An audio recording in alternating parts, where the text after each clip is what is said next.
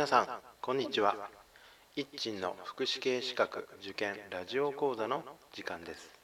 この番組は短期大学専門学校で講師を務める一鎮が受験生の皆さんのチューターとなり合格へ導く番組です。はい、では新シリーズ今日は第12回目ですね、えー、ケアマネ試験学習のポイントを紹介をしています。このシリーズは10月14日に実施されました第21回2018年のケアマネージャー試験の出題を材料にした学習のポイントを紹介しています。紹介する分野は介護支援分野のみとしています。え合格不合格それと正しい答え正答の発表は12月4日、えー、来週というか、まあ、今週の火曜日ですねが発表日になっております。受験された皆さん、うん、ドキドキされていることでしょう。ではえー、問題の12番を解いていきます。設問ですが財政安定化基金について正しいものはどれか3つ選べという設問です。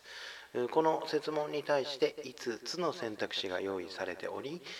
その中から3つ正しいもの丸を3つ選べという出題です。私の回答はうんと選択肢の2番4番5番としています。回答の根拠ですけども介護保険法の第147条、えー、まあ、たくさんの内容なんですけども財政安定化基金という項目があります、ブログにはそのすべて、全文について、えー、記載をしていますそれと、まあ、この147条の中に政令という言葉が出てきますで、えー、まあ、あの政令も根拠になっているんですが政令も膨大な量になりますので、まあ、選択肢の中でですね該当する箇所を紹介するという内容にとどめています。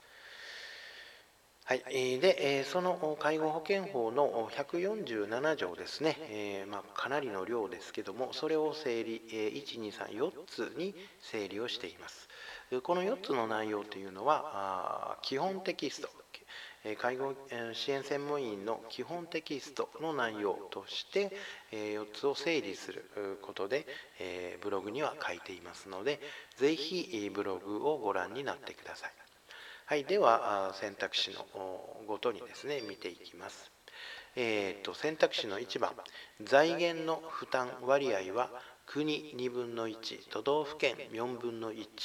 え市町村4分の1であるという内容です。これは×だと思います、え介護保険法147条が根拠になっています。財源の負担は国都道府県市町村それぞれ3分の1ずつです。続きまして選択肢の2番え、基金事業交付金の交付は介護保険事業計画期間の最終年度において行うという内容です。これは丸だと思います。え、その根拠はブログにも書いていますが、え、介護保険の国庫負担金の算定等に関する政令というのがあります。その政令の中に財政安定化基金による交付事業という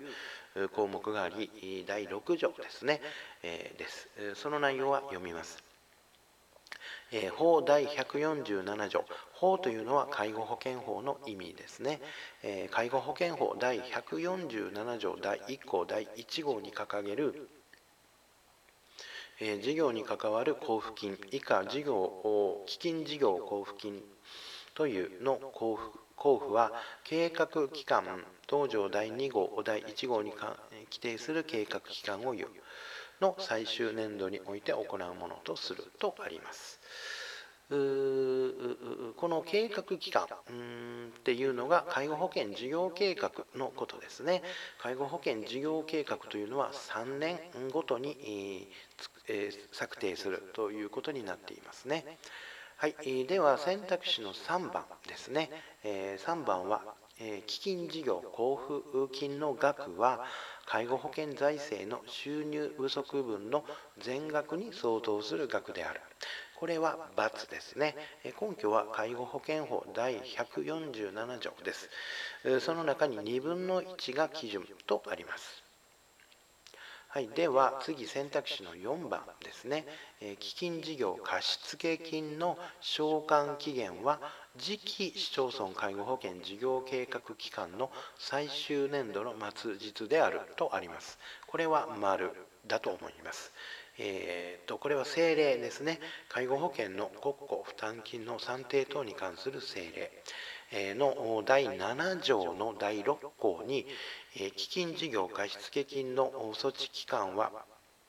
据え置き期間は当該貸付を受けた計画期間の最終年度の末日までとし償還期限は当該計画期間の次の計画期間の最終年度の末日とするとあります。この計画期間は先ほども言ったように介護保険事業計画のことですね。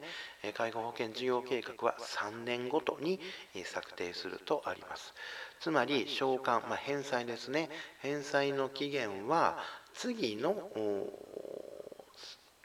介護保険事業計画のが終わる最終年度の末日年度の末日なので3月31日となりますね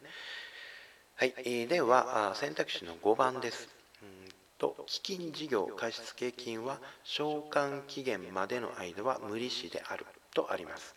これは同じく政令の第7条の第7項に基金事業貸付金は償還期限までの間は無利子とするとありますね、えー、です。はいえーと、以上があ、まあ、回答の根拠になりますけれども学習のポイントですけども財政安定化基金についての出題は定型的な出題が多いように思います。えー、皆さんお手持ちの参考書に書かれている内容をよく理解する必要があるのではないのかなと思いますね、えー、なぜかというと参考書は過去に出題された問題の内容を把握した上で、えー、書かれていると思います。まあ、財政安定化基金の根拠になるのは介護保険法147条と政令ですね政令が根拠になりますが結構この量は膨大な量になりますので、えー、参考書に書かれている内容はとにかく把握をし理解をするということがまず第一番に重要なことではないのかなと思います。はい、えー、っと今日は以上です。では皆さんさようなら。